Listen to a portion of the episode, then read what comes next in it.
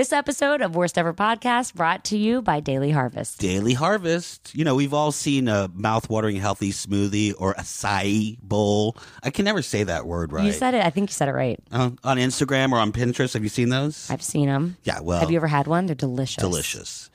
That's the kind of thing I should be eating all the time, right? That's the only thing you should be eating from here on out. but who has time to make that every single day? Wouldn't it be great if you could just, you know, have picture perfect nutrients without having to hit the farmer's market and chop up all the vegetables or the fruits? Now you can get all your superfoods super fast with Daily Harvest. The thing I like about it is that the produce is organic. Yes. Number one, it's unrefined. It looks amazing. It actually it tastes amazing. You can see all of the whole ingredients when you open the cup. Well, here's my favorite part about it is preparing each cup is insanely easy. You know, you just add water, or if you're feeling fancy, you can substitute other liquids like coconut oil or or, or, or milk, coconut milk, Almond milk. almond milk. You know what? It's it's almost like your cake in a cup, but actually healthy. All right, take it easy. Uh, go to daily-harvest.com, enter promo code WORST to get three items for free off your first box. That's promo code WORST for three free Daily Harvest cups at daily-harvest.com. That's daily-harvest.com. The worst moments of our life. Hey, girl, hey, that's bad. Uh, so speaking of like worst ever experiences, That is the worst ever. I don't feel so good. And that was my worst audition ever. How bad can it be? and we feel that pain is best served funny. Welcome, Welcome to, to Worst. Worst- Welcome, hey, you guys, welcome to Worst Ever Podcast. Welcome to Worst Ever Podcast. Welcome to Worst Ever Podcast. This is your host, Allah Khaled. I'm Christine Lakin. Welcome, Christine. Thank, you for coming. Oh, thank you for coming. No, thank you for coming. Guys, we, this is a very special podcast because not only do we have the lovely, the infamous Stacy Keanan back, but we're actually podcasting from her beautiful home. Yes, and she brought snacks There's and rosé. There's rosé. You, there's always. It's just when you come over here, it is you're going to be wined and dined. So yeah, we're having dinner. We're having so we'll, we'll don't tell the people that they're going to feel bad that they weren't invited. But we It's are. We are having dinner, and it smells really good. So just Well, gonna say that. Thanks so much Stacy, for having me. back. welcome. Thank you. I loved being on the show last time. I loved it, and then I told Christine I want to. I want to be on every episode for the rest of the show If you as could just, just- I don't know, like a permanent sidekick or third Yeah. person when- or something. this I just just quit your it. other high power job, then Yeah. we would love to have you. But I don't feel like that could be possible. and if anyone hears crunching or anything, I'm eating either popcorn or chips or an olive. Just move the microphone away from your crunching. Gross. That was really good. Um, I just want to talk for a second about Stacy's beautiful home. Yep. Because I've always loved this house so much, and it's such like a like a haunted sort of. It's it's it's so eclectic and beautiful, and the artwork is so interesting. I mean, it's Thank a it's a far cry from the Aztec dog filled, dog haired carpet of you know where I live. Um, Well, while your own fabulous house is getting more fabulous size, let's hope if we ever move in, let's hope. Um, more updates on that later. Um, Okay, good. Yeah, we, we need an we need an update because I think we're coming up on a year, right? It's getting there. Yeah. Well, I, it's told getting I told you it was going to take longer than a year. We're th- we're hoping it's going to be like February, but at this point, honestly, when they started in January, they didn't really get the permits to demo until January. So really, January is a year. So I don't feel horrible about it, but it's the lake in Mahal. yeah, it's becoming at this at th- this point. things are just happening, and it's it's really becoming an issue. But Allah, How long have you lived in this house? First thoughts, yeah. Over 20 years. I, I bought the house when I was 18. It was the summer after graduating from high school that I started looking, and my mom was not into it. You know, she was like, oh, you should rent first. You don't know, you have no idea what it takes to take care of a house, to maintain a house, to do all the stuff, which was completely true. And she was absolutely right about that. And it was a long process of of learning. Um, but yeah, so I looked for about six months. I looked on the valley side and then I looked on this side. Um, and I saw this house. I came with one of my friends from high school who was with me looking that day. And the realtor pulled up and she's, and I saw this one and I said, Is it this one? And, and she goes, No, it's, it's that one. And she pointed to the house next door, the one to the right. And I was like, Oh, okay because as soon as i saw this house i loved it and then we walked up and it, it was this one. And then we came inside, and I was like, "All right, this is this is it. I think this is the one." You know, it's just that it's just You that thing. It's like it's the one. Even know. though you know, I had things that I wanted. I wanted to have a view, and I wanted three bedrooms because this house is very tiny, um, and it does not have a view.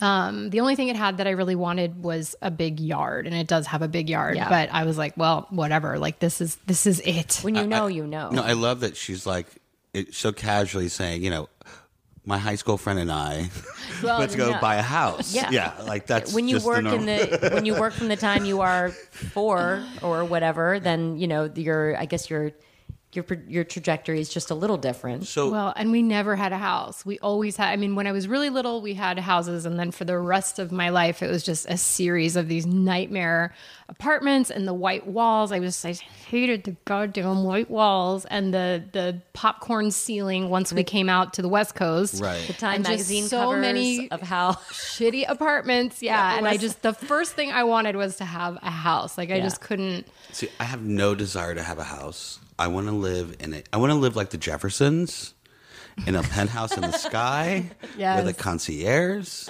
you where- basically You're, want to a- live you're in a, New Yorker. hotel. You're a New Yorker. Yeah, I, I would live in a hotel in a heartbeat. In the '80s, a lot of celebrities lived at like the Hilton Oh, I would do and the- that. Oh, and the- I, I- yes. that would be. I would. I don't want to deal. I don't want to deal with yards. I don't want to deal with plumbing. I don't want to deal Mm-hmm. with property taxes. I don't want to deal with any of that stuff. Yeah, it is a lot. It is a lot. Is and all they do all day houses is as soon as you leave, they're like, hmm. I have nothing to do. What should I do all day? I know. I'll sit here and think of ways to spend money. Yeah. Right. And they're like, I know. Maybe the foundation. Maybe it's the foundation. You know, something really super expensive that fixing it provides no aesthetic benefit whatsoever. How about Right. that? That sounds fun. How about? Oh wait, I, new roof. I feel. I'm feeling a new roof Well, right now. That's all they do to- all yeah. day is sit there and scheme. Yeah. So, were you here during the Northridge earthquake? Well, okay. So the first night that I spent alone in the house was the night of the earthquake. Shut up. So yes, you, it was. Yeah, I was didn't know that. first night away from home. First night here by myself. The house is unfurnished. It's just basically like me and a nightgown. We're kindred oh spirits. God. You really are. My second night in LA in an empty apartment in West Hollywood. In a sleeping bag. in a sleeping bag because my friend we just moved out here he hadn't had, gotten furniture yet was northridge earthquake Oh my god. So what? Okay. How, how did you? What did you do? As i did i came i moved here from florida so i thought and i'm not exaggerating i thought we were having nuclear war i thought it was world war three because from the noise, windows the noise. People, so it's loud. hard to explain the noise. and and the window and you could see the transformers blowing up but i didn't know there were transformers blowing up i literally thought we were under attack my god. What was it like here? here had to be So it sounded like it was so loud. You know, it's it's just I don't know if you've never been through an earthquake. How do you explain what it sounds like when the earth beneath you is moving? And everything on it is like is there's the, thing. tablecloth is being lifted off the table mm-hmm. and everything is just just getting thrown around and shaken up. It sounded like wood splitting. It sounded like, you know, Paul Bunyan or somebody taking a really huge branch and cracking it over his knee, except the sound just went on and on and on. So, I mean, the house, if I mean, you can see from the outside, it's it's a wooden house. Everything is wood. So I thought, oh, well, the house is just kind of splintering into smithereens must be what that sound is Right. um, it did come off of the foundation, so that that was exciting. um, it had never been attached to the foundation in the first place. It was built in 1933, and it was never retrofitted. Um, so it just shook a few inches off of the off of the slab, um, and then it was pitch darkness. And at the time, I've gotten over this since, but at the time, I was still afraid of the dark. And I just remember standing at the top of the stairs, looking down the stairs, and it was like looking into a well. I mean, you could not see your hand in front of your face, and I was so afraid of the dark. And I had nothing here. I I I was wearing this like nightgown. I don't I shoes. I don't even know if I had I had to have had shoes, but whatever. There was just nothing. There was no flashlight. There was no. Ca- there was just nothing. had literally here. just moved in. Like I brought like a toothbrush or something. Yeah, because you know I was at my mom's house, so there was no rush for me to. There was no like van that pulled up with all the stuff. I was just like, hey, you know, I'll. It's time for me to start staying at the house. You know, so I just had my stuff at my mom's and came mm. over. Do you know at the time it's an earthquake? Yeah, uh, y- yeah. Okay. Yeah, I did. Yeah, that's the only thing I didn't know what it was. the Because you'd 94. been in one before, There but was not ex- big as one- extreme. There was one in the 80s that I was here for that was pretty big. Yeah. So yeah, I knew. So yeah, I just had to I remember just having to force myself down those stairs into that dark and just it was I just hated it. And then just running out into the street. And I remember seeing a, a guy running up and down this street out here. It's in the hills here. And he had one of those red, um, like long johns that has the trap door with the button. yeah. I love that, those that little trap door on the butt. love don't those know. things. He was just wearing what, that and like no shoes. And he had like a candle or something. Well, and he was, was- just running like a it was maniac. January, so it was cold, so he was probably sleeping, you know, snugly. I guess. And so then, so I jumped into my car because I knew because the phones weren't working, and my mom, you know, I knew my mom was going to drive here. Right. If if she didn't know like what was going on, she was going to drive over here, and she hated to drive in the dark, and she was scared to drive in the dark. So I was like, I just have to go there. And I remember driving on Mulholland because there's only two ways out of here, and one of them is Mulholland.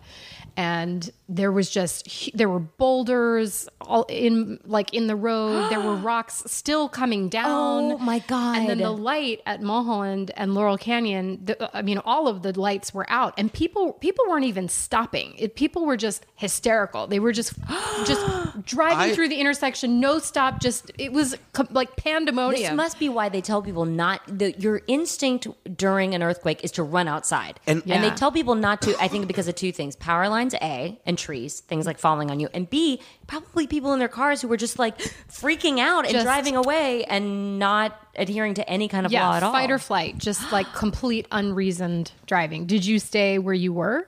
Well, okay, so here's, I mean, the audience has heard this before, but I, I have to tell Stacy. So,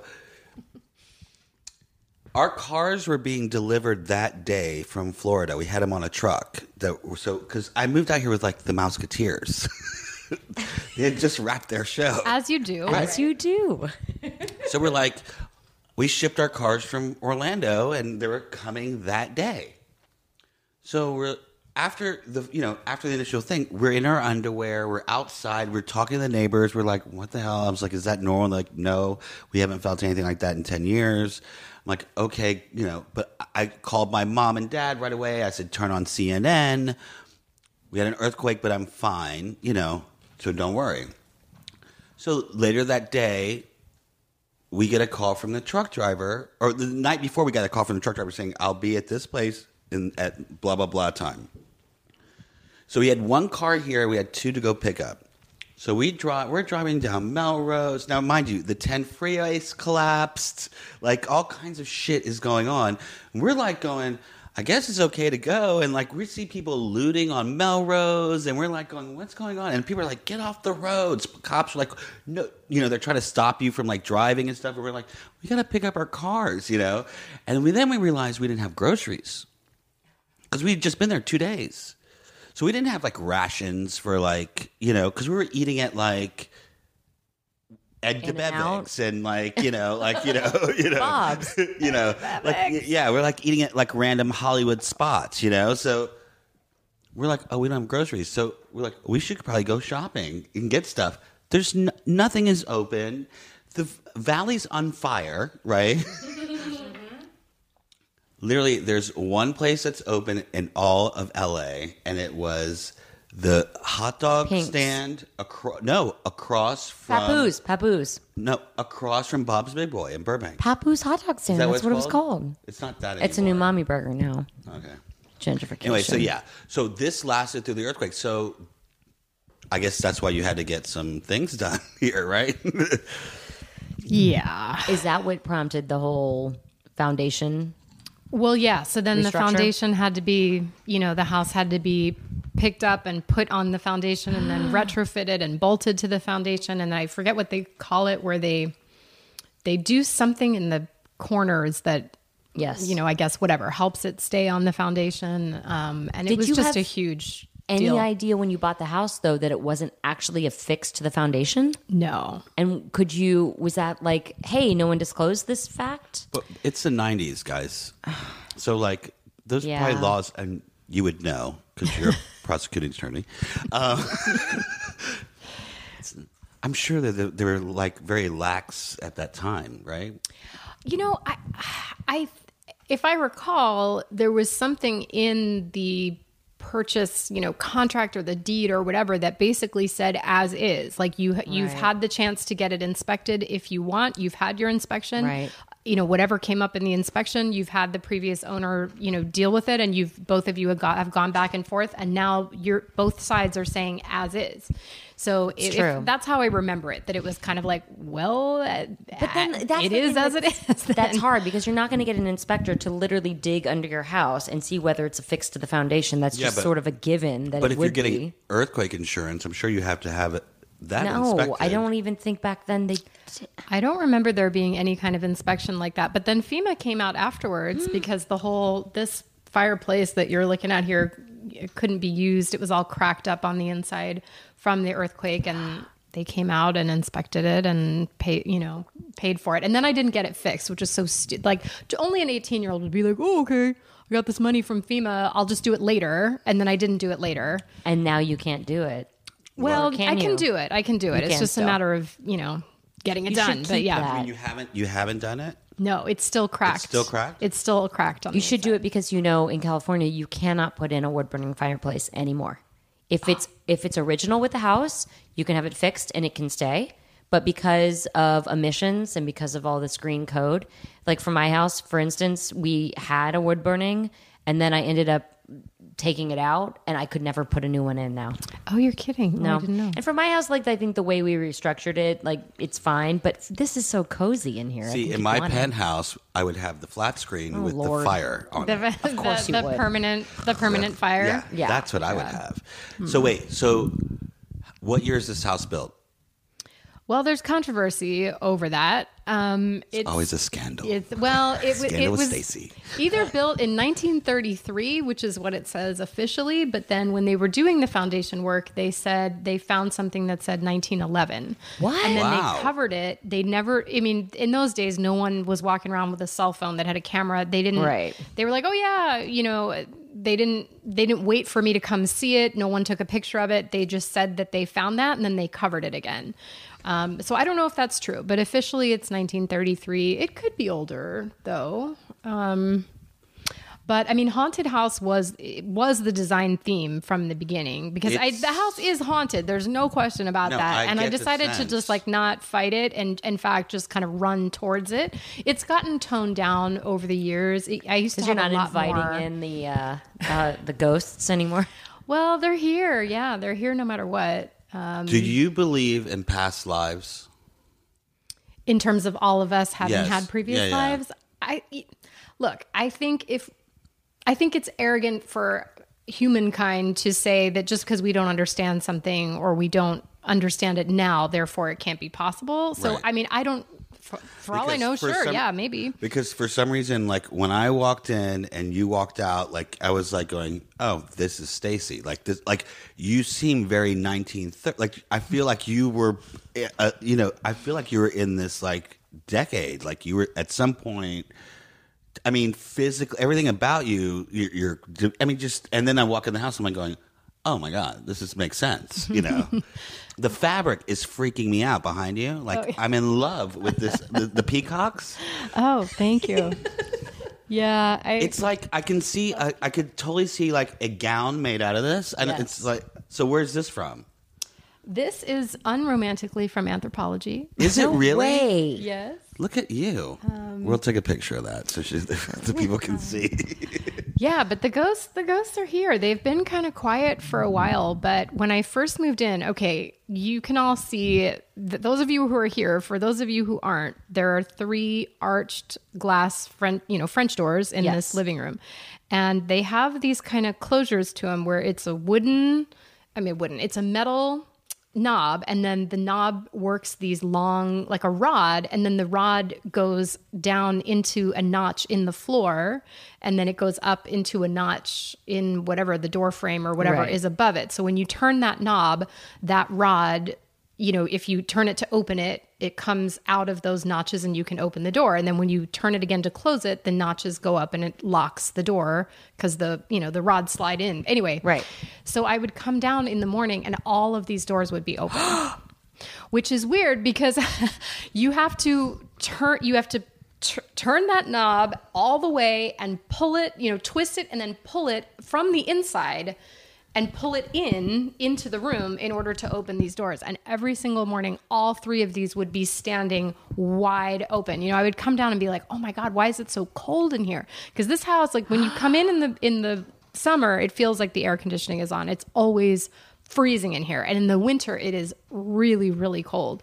And I would come down and be like, God, why is it so cold? And then you'd come into this room and all of these doors would just be Every wide morning? That it was a long time that this happened. And that happened right when you moved in. Right. So that was that was an ongoing thing. And then Oh my God. there would be times of like and it was always when I was upstairs in the bathroom. I don't know. There, it's a like, tiny house. There's only one bathroom, but the bathroom. se- There's something about that bathroom. There's something that happens. But you know, I would be up there like washing my face, and all of a sudden I'd be like, it would sound like there was a house full of people. The, the chairs, when we have dinner, you'll see that there's a marble floor in the dining room. It's like these old, um, unpolished marble tiles.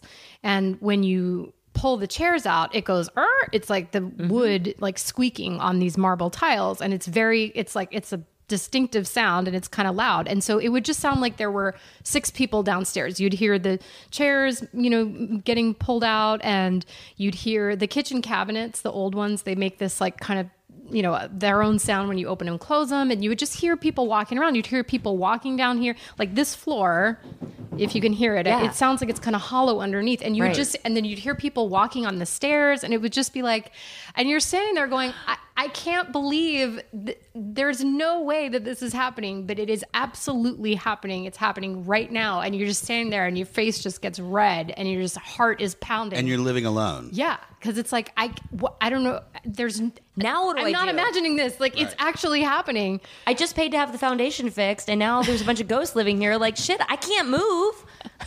Yeah, I mean, do you not get a roommate at that point? I mean, do you not get, you know, You well, did. I did have roommates. Yeah, yeah. Did One of my hear- high school friends lived here, and then Devin and I, Devin Odessa, who we talked about last time, she and I lived together here for a while. Um, but it's always when you're by yourself, so Mm. you can't verify with somebody else. But you, but why did you stay? I would freak out. I'd be like, I'm done.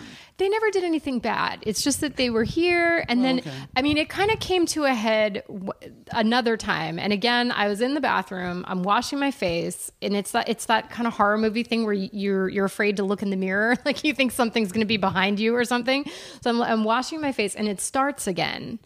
And it's this, um, you know it's that it's the chairs and the people and not people talking but just like people moving just just being here just living their life here. And it's the whole and you know with the red face Right. and the heart pounding of just like i can't i can't believe i can't believe this is happening.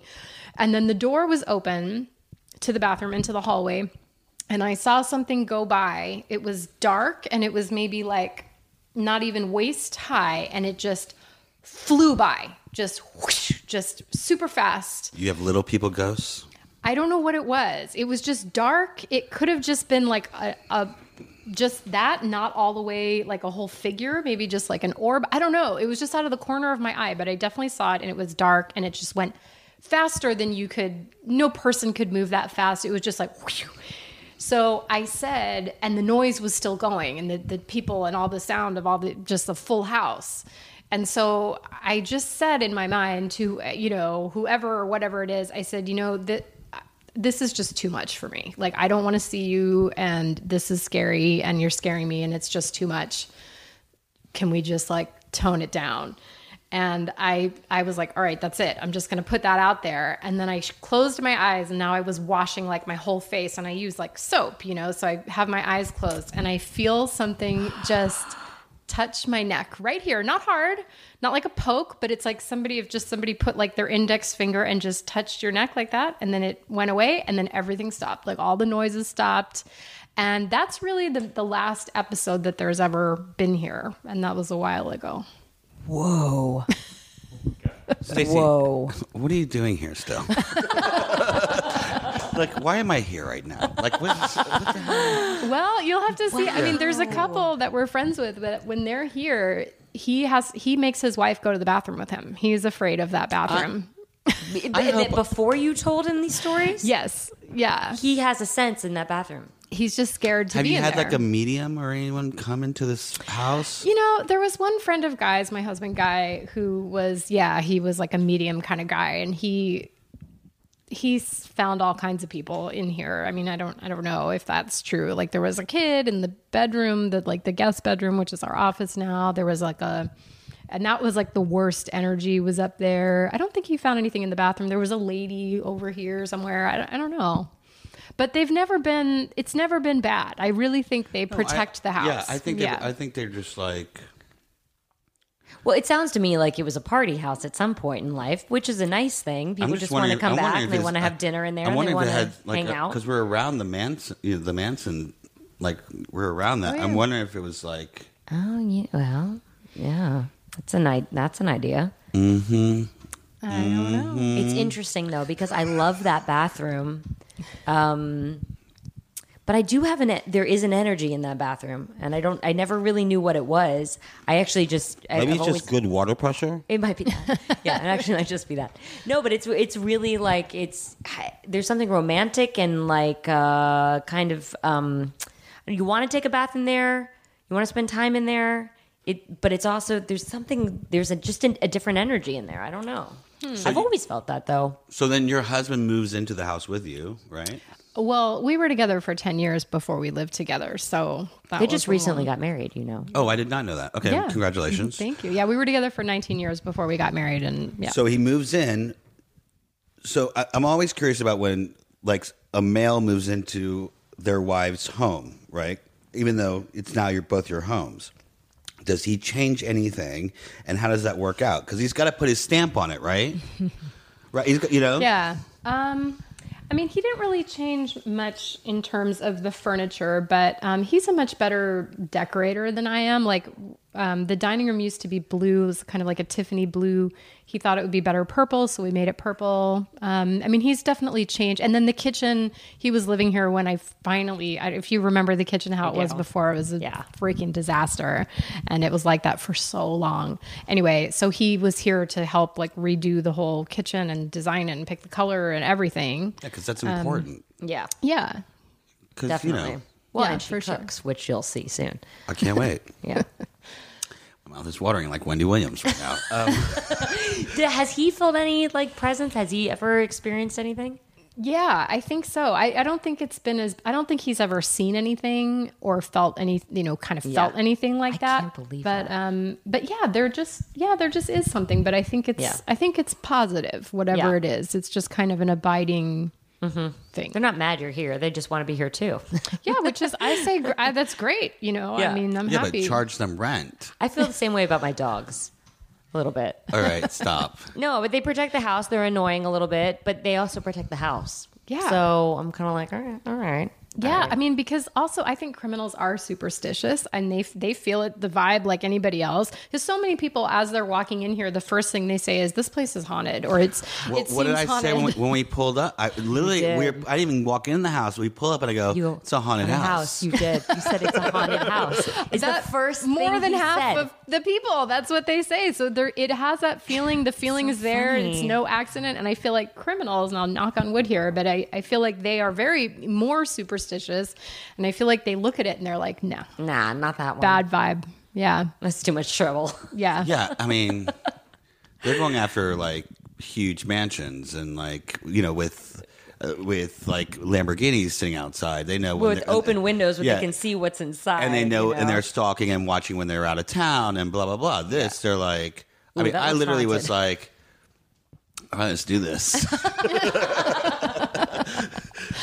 Well, Well, the hills are a good place for crime. You know, there's not Sure. cops driving by. It's just you're kind of up in here, you Mm-hmm. know. So, you know, you might want the Lamborghini house, but it's on Doheny or whatever. You know, here you're just kind of and we know, I mean, there was tons of crime up here. The the Wonderland murders were right there on on Wonderland and Right. Ooh. There is a lot of yeah. There's a lot of crazy sordid history in. I used to come up here all the time because um, Adam Duritz used to live from Counting Crows.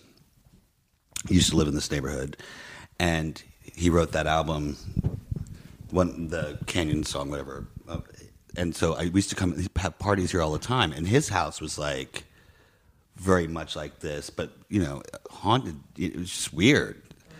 All these houses are what built in the 30s. You think most of them? Yeah, range. The originals? Yeah, I mean, it became a neighborhood, like an actual neighborhood for the first time, I think, in the 20s, where people would build like their country house here. You know, they were doing, I guess, kind of an East Coast thing of, you know, you live down on Pico near the studio, and then you have your country house up here in the oh, hills. That makes sense, yeah. And that's what, you know, so people were buying these, you know, whatever, these plots for their country house.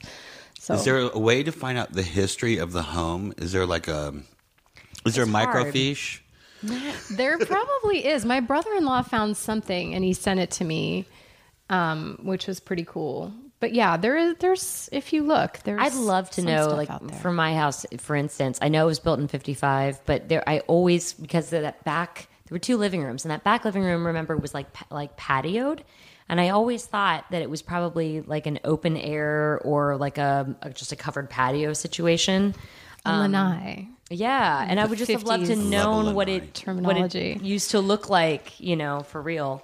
Because the all of the walls, it's such a. w- I mean, now that we're redoing it, the contractor literally said to me the other day, he's like, you know, your house grades at like a seventeen point eight percent. It just goes like it's not in a straight line. It grades slightly the way the, it's built on the hill.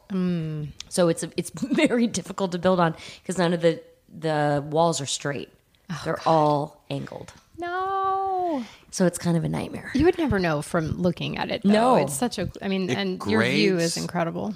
Yeah. Like to one side? Mm-hmm. So the whole house is just slightly like tilted. And you would never know when you walk in. It looks like all the walls are straight, but they're actually all slightly off. So each wall, like when you go to hang like cabinets or whatever, it's very hard to get them straight. Oh no, I didn't even think about that. Yeah. Now you've had your house for a really long time. Yeah. I bought mine not after, not long after you bought yours. Um, I mean, 2001. So How old are you? uh, 22, 22 maybe. Yeah, I, I rented for a little while. My mother was also not happy with me buying my house. She's happy now. I mean, that was She's an happy investment. now, That's and an I'm happy investment. now. But um, yeah, now with the way the market is, who I mean, Well, it's so funny that? because half my friends that moved out here during the Northridge quake, like my friend Albert, who was on the podcast, he had his house in Toluca Lake. His chimney fell into the house. and then he left. He was like, just can't moved. deal. He left. He left. He's like, I'm out. What is, what is that? Was that a ghost? Was that a ghost? sorry. no, I think it was Guy upstairs. Sorry oh, about That's that. all right. But if it is a ghost, Maybe it was a ghost. I don't know. Come out. We'd like to interview you. All right, let's talk a little bit about Um, yeah. what's everything that's Okay, going on. so we got to we got to get into the scandal of the world. Yeah, but there's a lot of crime thing. First of all, let's talk about OJ real quick. Okay, Before- let's do a let's recap on Yes. OJ. Let's do a recap because he's out and about. You can't recap OJ enough times. He's out and about. To He's me. been drinking. I heard last he got kicked out of the Cosmopolitan. I need to know the law on this. Apparently, he's on probation. Wait, got kicked out for drinking because he was he was drunk. belligerent, and apparently they kicked him out of Oh the my Cosmopolitan. god! That's Now, the to get latest. kicked out, I feel like to get kicked out of a casino for drinking is like you got to really be. You got to lit. be, yeah. I would think. I mean, it was Not. like a I mean, T- I've it was like never a been TMZ kicked out for thing. drinking. I've never been kicked out for yet. drinking. It's a goal. Yet. Maybe you but can look that up. It's a goal, but But Okay. so- but I I thought there was a law that he, uh, while he's under probation that he can only have 0.08 as like a even as of, of booze, no matter if he's driving or not. But You heard that somewhere that that's one of the I terms. heard that's one of the terms. That's what I heard. I mean, he wouldn't be on probation, right? He would be on parole.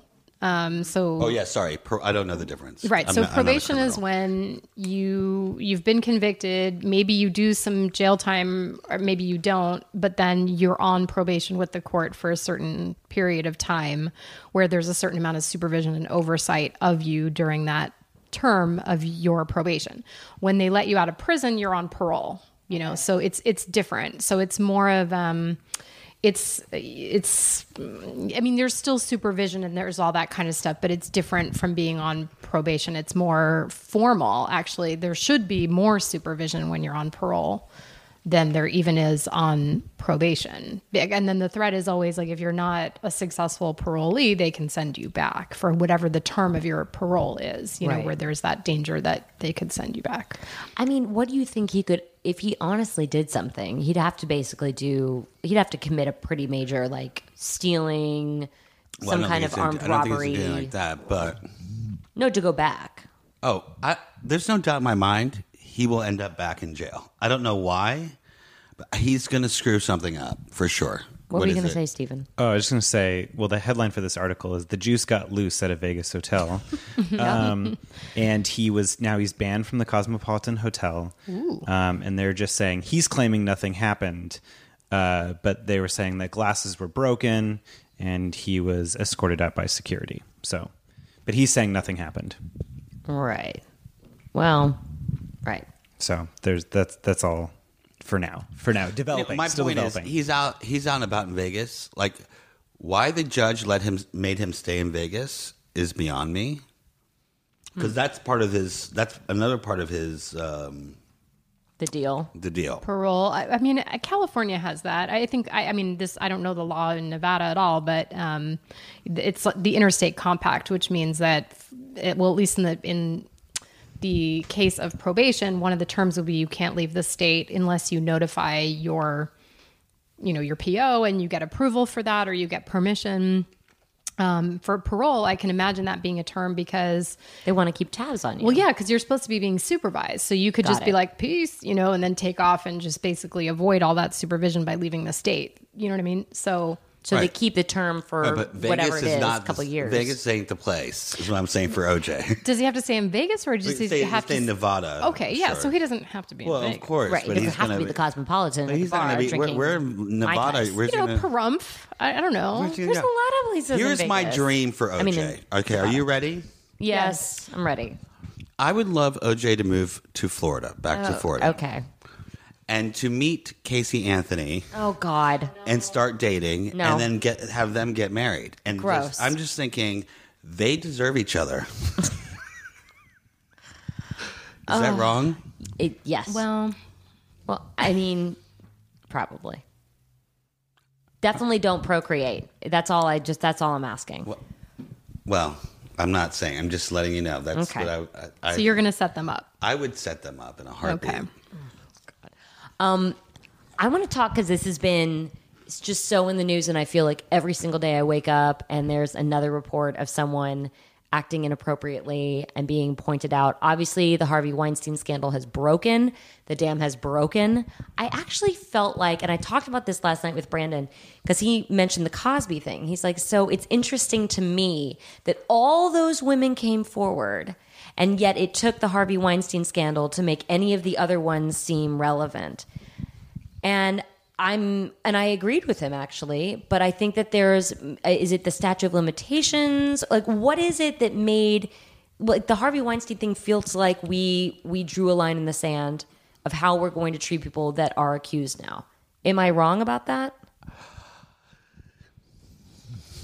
I, I think it's a little different. I, I, I think that the I think, and I'm saying it's different because not because it's as equally it's not as equally bad as you know what Right. Cosby did. I think what it is is that Harvey is constantly in the media for his Oscar-winning movies, and and he's always.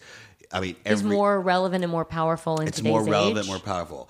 Cosby is an icon in the culture of television of being of like setting a standard for family and it was harder for people to embrace it if that makes any sense like Okay. it took a lot of women to come out for them to go okay, this guy something's about like Cosby's for me, in my opinion, is And because he's older now, and he's people, older it's and he's hard like to and prosecute he's someone who's playing the old. I can't hear and see and the whole yeah, And it was still a hung jury in his, Which Still, is- right. in which his is case. crazy to me. Right. Harvey Weinstein is notorious for being an animal in the boardroom. To you know, that's he's just notorious for that. So and you also have to look at his wife is gorgeous.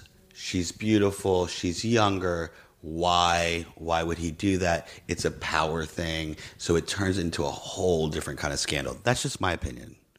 Well, no, and I and I think you're probably right. I'm I mean, I'm curious about all of it. I you I know, mean- I will say this of all the major people, and there are some smaller players that I don't I didn't know certain managers or certain agents well, but of all the major players that have now been outed, Harvey Weinstein, Brett Ratner, Louis C.K., Kevin Spacey, none of these people in my in my knowledge i have heard rumors about all of these people in these capacities for years. Oh, Yeah. so like where there's smoke there's fire there's a little bit of that going on. I mean nobody in the hollywood circle we all knew kevin spacey was gay certainly.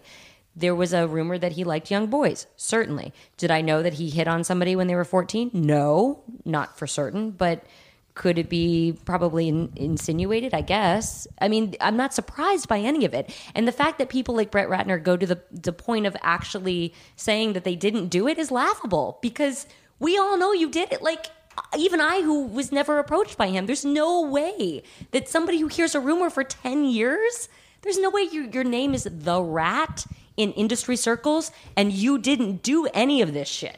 There's no way and the Ellen Pompeo, or I'm sorry, the Ellen Page story makes me sick to my stomach. The fact that he like came down on her because of her for being gay and basically outed her to an entire crew is horrifying. It's horrifying on so many levels.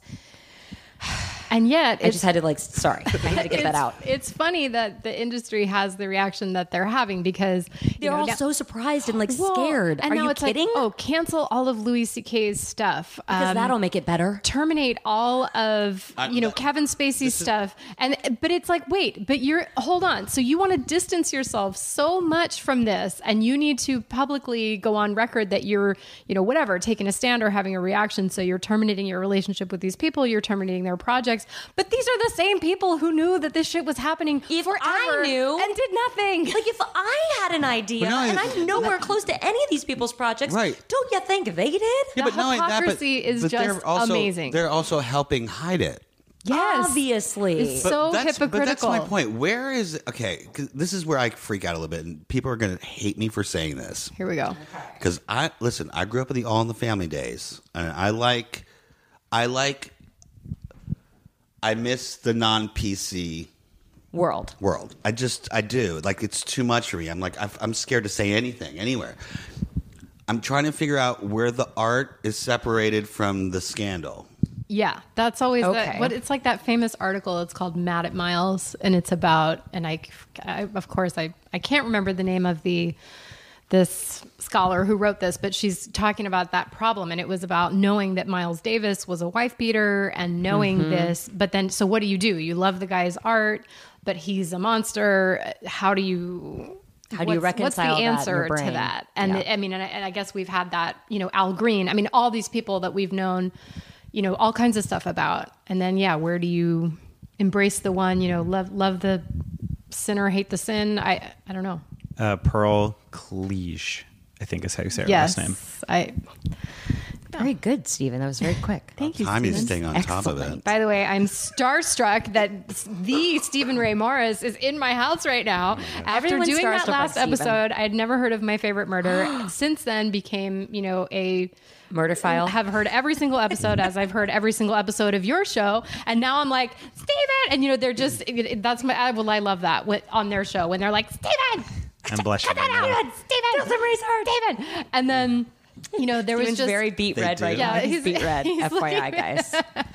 and Stacy then Keanan just fanned out over Steven Ray Morris, and he is like can't handle it. And then I don't know if you heard the last episode. they were in Anaheim doing a live show. Yeah. And they introduced it was the Grove of Anaheim or whatever. And they're like, and you know, Steven Ray Morris, And this crowd was like, "Ah!" I mean, it was like Really? the old, like he's you a know, big when the deal, Beatles dude. were on Ed Sullivan. It was This crazy. is gonna fucking mean- make me nuts. I mean, to be fair, I mean it was, it was amazing, but also it, that's where I grew up, so I feel like that that felt extra sweet. I feel like that was really nice of them. All right, get back to the research. Yeah, yeah, yeah. Steven, come on. But you, Stacy. there have been other live shows in other locations, and th- this crowd is just like, ah! And then there's, I I don't know if you know, do you two even know this? There's like Steven t shirts. Yes. There- There's all uh, kinds what? of stuff. Someone- yes. Yeah, someone actually With his ju- mustache and his hair. Yes, and someone just said to me, uh, I think I was on set the other day. They're like, "Oh, I just listened to your podcast." I was like, "Oh, that's cool." Like, I didn't know Steven Ray Morris does your podcast too. and I was like, what? He's so famous. Thank you. Yes, he does. Yeah, I know. Steven's the real famous one, and it's fine. Well, my I know friend- you just want to hear more of him. It's all right. Well, my friend Sammy's directing season two, Yeah. which I didn't know until a picture on Instagram. This is so crazy. So in season two of Hollywood Darlings, Sammy, who's so amazing, uh, she's been directing all of our episodes, and we're s- we are so thankful and lucky to have her. She's so a good. genius, and she's so good. And um, and then they made the connection. They went to college together. Yeah, the last student film I ever worked on was one of hers, where we went out to Joshua Tree for two days, slept out in the desert, and we're like making a movie with like a race car or like a hot rod kind of thing out in the desert. Were you doing the sound for it? yes, I was doing the sound for it.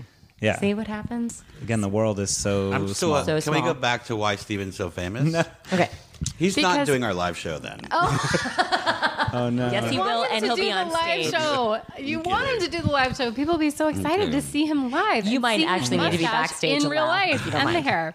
If you can run sound aloud, that'd be amazing. Steven, I would love to have you on stage with me. I'll No, let's order you a Let's do it. Steven T-shirt. I, I need a, lot, Steven? T-shirt. This, I had Yes. no idea. Why don't we have T-shirts? Yeah, why don't we? Oh, they're have they're We should get very some t-shirts. Very good on the merch over there at my favorite murder. We got, sure. I we got to get on this. Um, All right, so okay, back let's to- get back, back to, to- people being gross.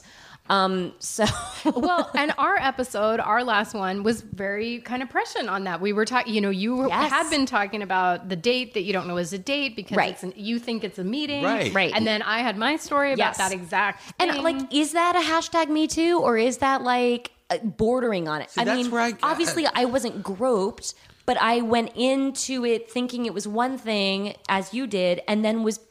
I feel like um, adversely affected career wise when I did not reciprocate. yeah, that feeling. And I I'll just say that on one of these so-called quasi dates that I didn't realize was a date, now that person is dating somebody else and that person is on a lot of this guy's shows. So maybe it works for him in that regard.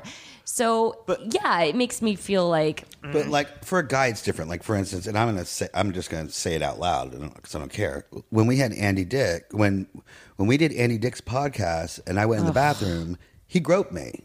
what? Yes, I told you that. No, you did not didn't, tell me that. He was doing it in jest, and I got it, and I was like, I'm like, dude, no. And he's like, ah, you know, and he's being all jokey jokey. I was like, he just fucking groped me, but I was like, whatever, you know. Gross. But I didn't take it.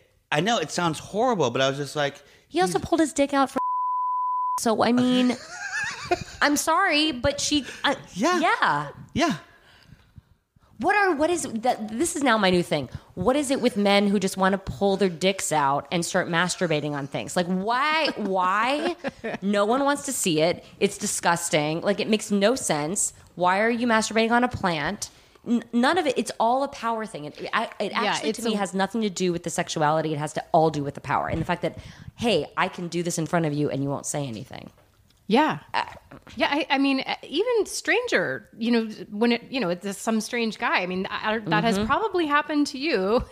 it, it is a crime. It's a three fourteen. But I like, I was like, oh wow, I've you been go. three fourteen multiple times. Where they know like this. cat call you or No, where they are masturbating Yeah. in oh public. what? Yeah. Oh yeah. Big. Oh yeah. Like Like, yeah, I mean, it happened to me in Germany when I was walking with Allison Mack, which we'll get to next. aha. I was walking under a bridge in Germany, and we were going to a train. It was very early in the morning, and this like odd character starts walking up close to us and is masturbating and then gra- and as I realize as he gets close to us he's masturbating and then he like basically uh, grabbed me like tried to grope me.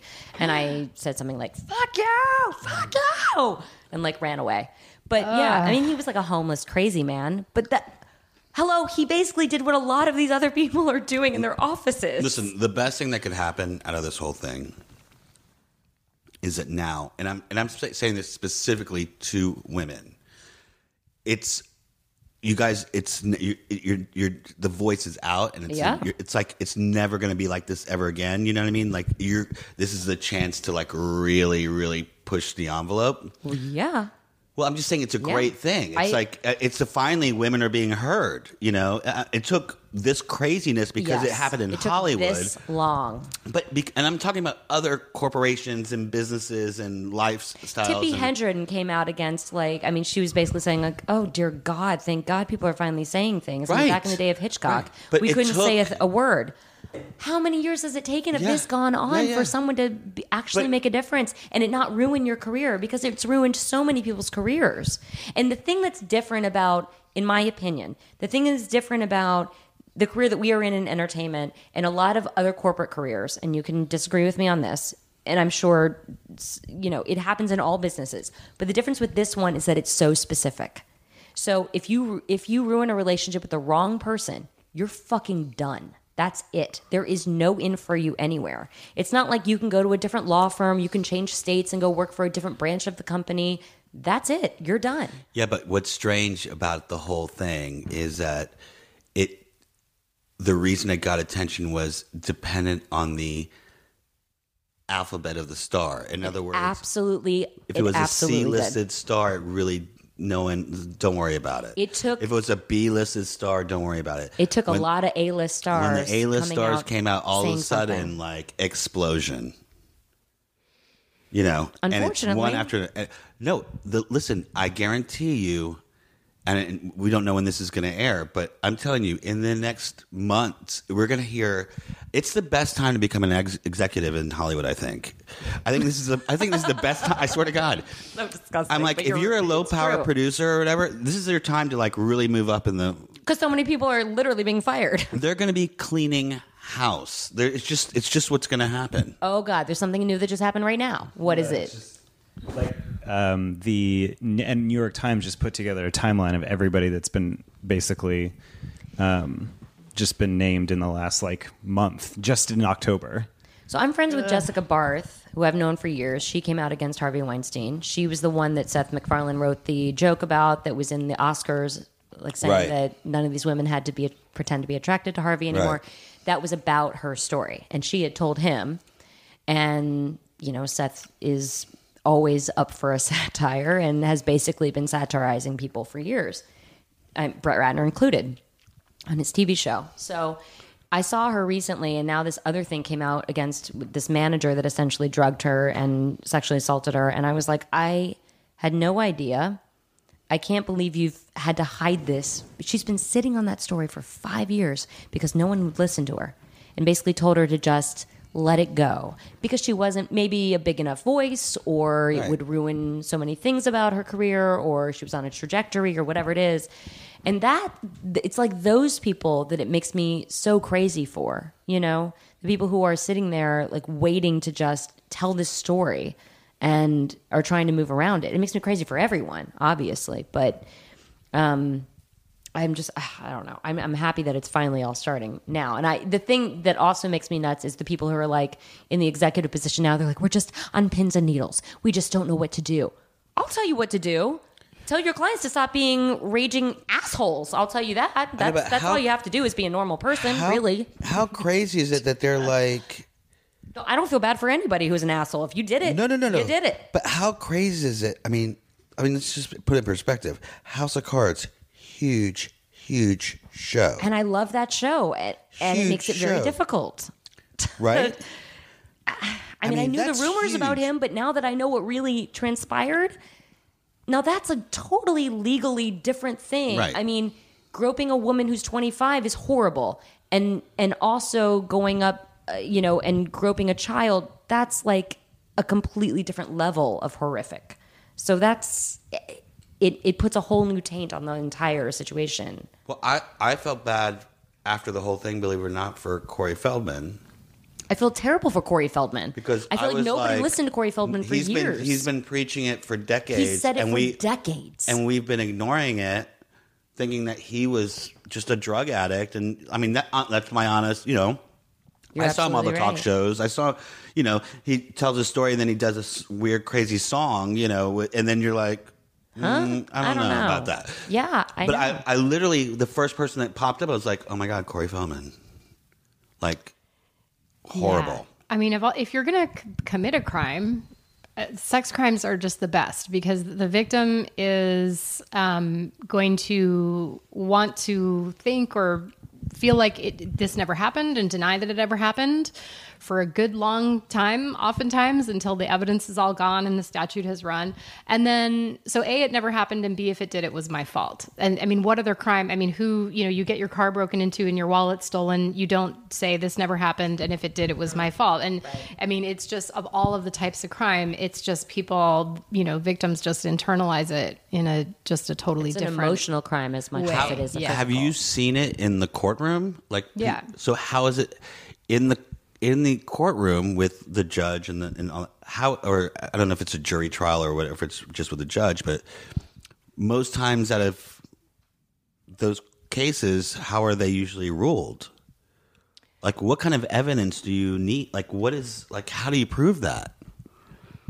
Well, it de- it depends. I mean, it's if you have something like you know child molestation or something that happens over a very long period of time. I mean, it's almost always a he said she said. It's you know these are not crimes that happen in public. It's it's behind closed doors, and it's most oftentimes well in a case like that, like a child molestation, maybe it was reported late.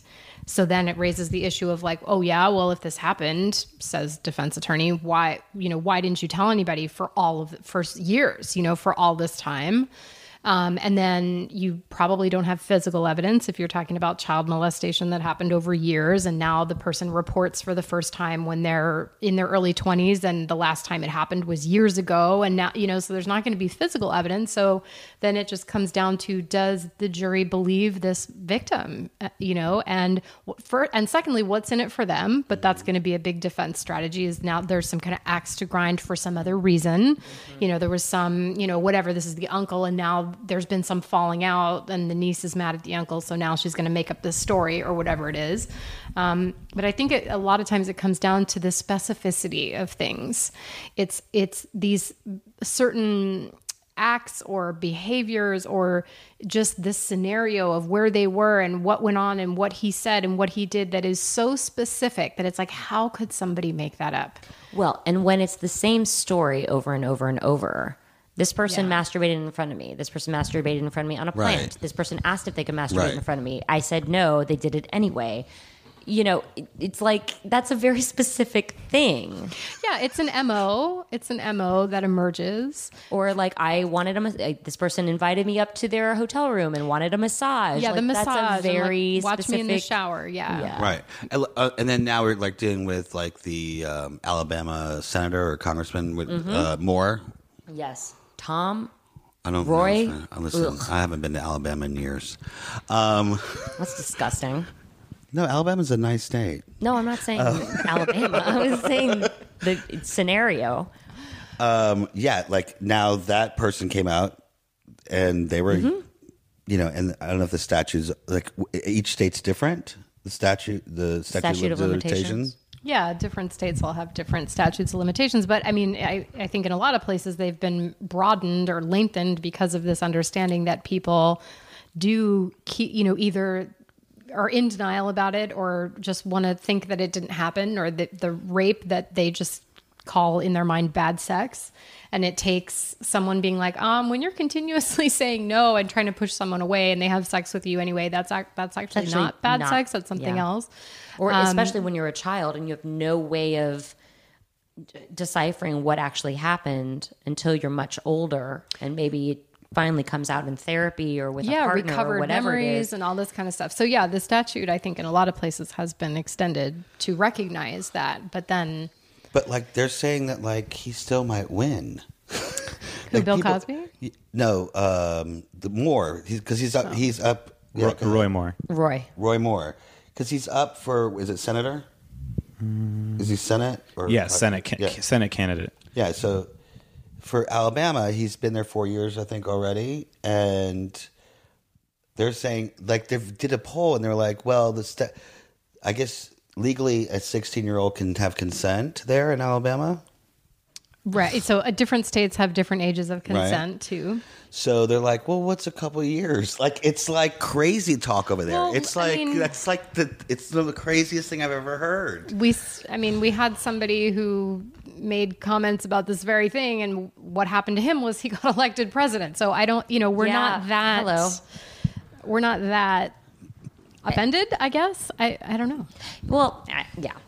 I mean, I don't. My point is, it's not just in Hollywood. It's No, everywhere. it's every. It Yeah. is everywhere. You're absolutely right. I think it's getting blown up in Hollywood because there's there's the medium for people who want to speak out and who who have the platform to speak out to do so. And I think that it's great that it's being spoken about. And I don't think that it doesn't. I'm not saying it doesn't happen in other realms. It definitely does. And I hope this opens a door for other victims to be able to speak out in a genuine manner and for it to do something. Because even in our own US politics, people are apparently they can say whatever they want and basically admit that they just grope women and grab women and grab them by whatever they want and that doesn't make a difference and that's not okay. It's not okay in any way shape or form. And I and I don't like that it's being treated differently. So Louis C.K. is suddenly like, oh, he has everything gone, and no, we're making all, we're cutting all the ties with him, and this He is not came okay. out and he, and he came out and I at least, I at least appreciate that he admitted it. he admitted it. Good, you should go get some help. Yeah. See you later. Bye bye. That's a weird. That's a weird thing to do. Actually, it's not because if you think about it, it's a waterfall. Like everybody's getting outed now. No, I'm not talking very- about at the- admitting it. I'm talking about the oh. actual what he did to Oh, the no, women. that's weird. Yeah, that's weird. I'm like going, you're Louis Admitting it is the best thing he could do at this point. I know. I was like, you're Louis Just CK. admit it and try to move on. Yeah. and Yeah, get it's some a help. Weird fetish I or know, like, something. It's a weird fetish. I mean, at least in his case, it, it appears as though everyone was adults, and it doesn't seem like there was as much of a power differential as there was with Harvey Weinstein. They were fellow Agreed. comedians. I mean, there was one woman, I think, in his case, who was an intern. That has that kind of power imbalance when they're on a set, and he's probably, I don't know, the star, but he's at least, Yes. you know, I mean, there is going to be some power differential between an intern and one of the actors, but Yeah. um, everyone else, I mean, what it's it's all shades of shit. Yeah, you know, basically. just yeah. But Can you imagine? I just like in like I'm thinking about the physicality of it. Like as a woman, if I was like Steven came into my house and I was like like masturbating, I was like Steven, like he, I can't like I can't even put my mind there. It Well, sounds and in so his- ridiculous. in his sounds stand-up, insane to me. He makes so much fun of his own body. Like I was trying to understand this That's what I was like. psychologically going, about you're him. Head, which is an awful no image for you sense. to- He makes fun of himself. He makes fun of his body. Yes, I mean he Which has is the other side of it. Yes, like in his stand up, he has this one bit, and I don't remember which, like from what year this was or what special or whatever it was, but how he, he's talking about how um he he will usually have the woman on top because for him to be on top he's like well i mean it would be unfair like that kind of thing. Like he joke you know he jokes about that. And then he has other jokes that just talk about like oh god you know uh this body and oh yuck and uh. So then like then- of all the people to be doing that particular thing where you're kind of exposing yourself and you're doing this thing i was like i i this is such a psychological backbend i can't totally. i'm like completely contorted was by this whole thing I, I you feel know the same way, and yet I had heard, I had heard rumors. I had never heard rumors. i hadn't had. either I had heard that he wasn't he wasn't so great. Ugh, it makes me it's just yeah. I want to get on to Allison Mack. Did you hear about this, by the way? well i hadn't until lakeskins over here texted me a article. link now, and I granted, hadn't it's the. Daily Mail. yes, I get that. there's Okay, that so let's But put I that. have- let's put that up front. Yes, of course. There's it all, it's all There's definitely that. It's you know, all tabloid alleged. Article, Is that right? Alleged. It's all alleged. But from, I will give you the information that I know from a personal standpoint. So, um, I was friends with her from the time from acting class Yeah. back in the day. We were in Diane acting Hardin. class We were all in acting class Yeah. together. 15, 16 years old. Um, I guest starred on a on the pilot and another episode of Opposite Sex, which she did with Milo Ventimiglia. Yep. And uh, Chris Evans, among others. Anyway, then Allison from that point went on to do Smallville. Well, she and I were really close during that time. So I think Paris during that time. yeah, I You went to think I was maybe time. 19, 20. Yeah. And then we went to, I took her on a trip to Europe with me. We went to um, Prague and um Copenhagen and all pla- all kinds of places. It was just her and I until we got to Paris and we met up with you. And we had a whole Paris adventure. We had a Paris adventure. And then Nicole she Tom. went home, um, and I continued on my journey. Anyway, she was like a little sister to me, and I knew her for several years. She lived with my ex boyfriend Jeff. She was roommates with him and my friend Frank for years. I didn't know that they lived together. Yeah, so Allison moved to LA when she was 16. Oh, that's right. She was legally emancipated. Right. So at the age of 16, she moved from Orange County. She'd been working as an actress for many years. She got this job on Opposite Sex, which is a CW show, and she was living on her own, quote unquote, at 16 with my ex boyfriend, well, at the time, my boyfriend, Jeff, and his roommate. Jeff Juday. Jeff Juday and his roommate Frank. And they were, I mean, you couldn't live with better guys. They were the nicest, like, Frank was like the most Christian guy, like a very tame group of, of dudes to live with. However, let that raise a red flag. Raise living it. on your own at 16. Sorry, there's a, uh, in my opinion, that's very young to be on your own. And that being said, she was But always sort of granted- young emotionally. Wait, she, well, hold that- on a put it second. that way. You- it's not like she moved from like Canada. No, it was Orange County. It was Okay, an hour and a half thank away. you. Right. n- not even. All right, go ahead.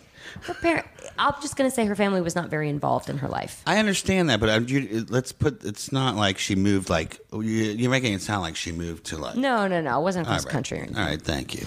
Anyway, so she's living in LA, et cetera, et cetera. We go on our trip. She was involved with some, I don't know, rock and roller at the time. She was just very like into whatever guy she was dating, and he was sort of like a druggie, and we were trying to get her away from him. And we tried to have an intervention with her that went horribly awry. By the way, never have an intervention when you've been drinking. Don't try to have an intervention with someone you yourself you have been had, to, you had to have an intervention Wait. with her or Yes. with the boyfriend. myself and my friend Alex were at a party and we were like, I just feel like this guy's a bad influence on her. He's a druggie. And we should just tell her. And I was like, yes, we should tell her. And we've been having a lot of wine. Don't intervene in someone's life when you yourself Right. were drunk. It doesn't work out, guys. I think yeah, that's probably the number one Hello? rule. Worst Of, like, intervention uh, ever. Interventionists rule Were you at a one: party? don't be faded. Yes, we were at a party of all Oh things. We my like God. drug her in the back room. We were like, we need to talk to you because this is not going well for you. And is the guy there? No, Oh, he was not there, but it did not go well. And it basically, I remember that guy that she a was slow dating. He was- dissolve into the end of Yeah. our friendship. After that, I mean, w- geez, I wonder why. But Yeah. anyway, so years after that, she went off to do Smallville, and um, we I, we sort of repaired the relationship. I saw her a couple times. Yeah, Yeah, 'cause that's she had to move to it. Ca- 'cause She had to move to Smallville- Canada. yeah, moved to- yeah, it was Vancouver, and it was Yeah. several years, many Yeah. years. So Frank, my old friend, was still in contact with her, and the two of them ended up going into business together. They bought commercial real estate. I think she mostly bought it, and he decided to go in with her and help manage it. Then I the recession this. hit, and things went really badly financially for them, even though they owned several buildings in different parts of the country. During this time, she got involved with a group called ESP, which I thought sounded like some kind of fake, made up, sort of extraterrestrial. I don't know what it was. It was called Executive something. uh, Especially important people. I, I- it sounded insane to me. Something about it sounds familiar. Like Yeah. maybe uh, ESP there have been is what it was people called. around that have been involved in it or something. Where was Yeah. it? Where was it at? Out of? Um, I'm not sure. I know she was living in Vancouver at the time, but this is essentially what turned into NXIVM, which is now what is in the news right now and what I want to get to the heart of the matter of talking about. So, ESP was sort of like a come and we have groups uh, for women and executives, and we try to build you up and, and help your, you know, uh, managerial skills, your professional skills. It was like workshops, and you come and pay money to take these workshops with professionals who will help you lead you on to better success in life. Is it kind of like the forum? Kind, it's Ki- it where felt it's- very forumy. Maybe sounds like it could be borderline professional, like professional development, professional skills, but then you get there and you're like, oh my God, this shit is a cult. Yep, pretty much. So she was she started in on this plan, she, and I'll have to tell have Frank come on the podcast and tell the story because I talked to him today about it. You did? I did. And Well, so she tried to bring him into it, and he like Frank is the most Christian guy you're ever gonna uh, meet. she could bring me in because I would go undercover. All right, well, not after this podcast, but okay. Okay. Okay, wait a minute. Okay, I don't want to stop this story, but A, I need to turn on the oven. B, we're out of rosé. Can we just pause Yes, it for let's one pause it, and then we'll Pause get it. into Allison Mack next scene. Uh, while Stacy gets us some more rosé, let's take a little break. And when I say break, I mean that's the end of part one with Stacy Keanan. Part two is December 1st after the Thanksgiving holidays. You can email us at worsteverpodcast at gmail.com or you can tweet us at worsteverpc. Instagram, Worst Ever Podcast. You can find Christine Lakin at Yo Lakin. You can find me, Allah Khaled, at Alec Led. And you can find Steven Ray Morris at Steven Ray Morris. Have a great Thanksgiving. See you December 1st. Stacy Keanan, Part 2.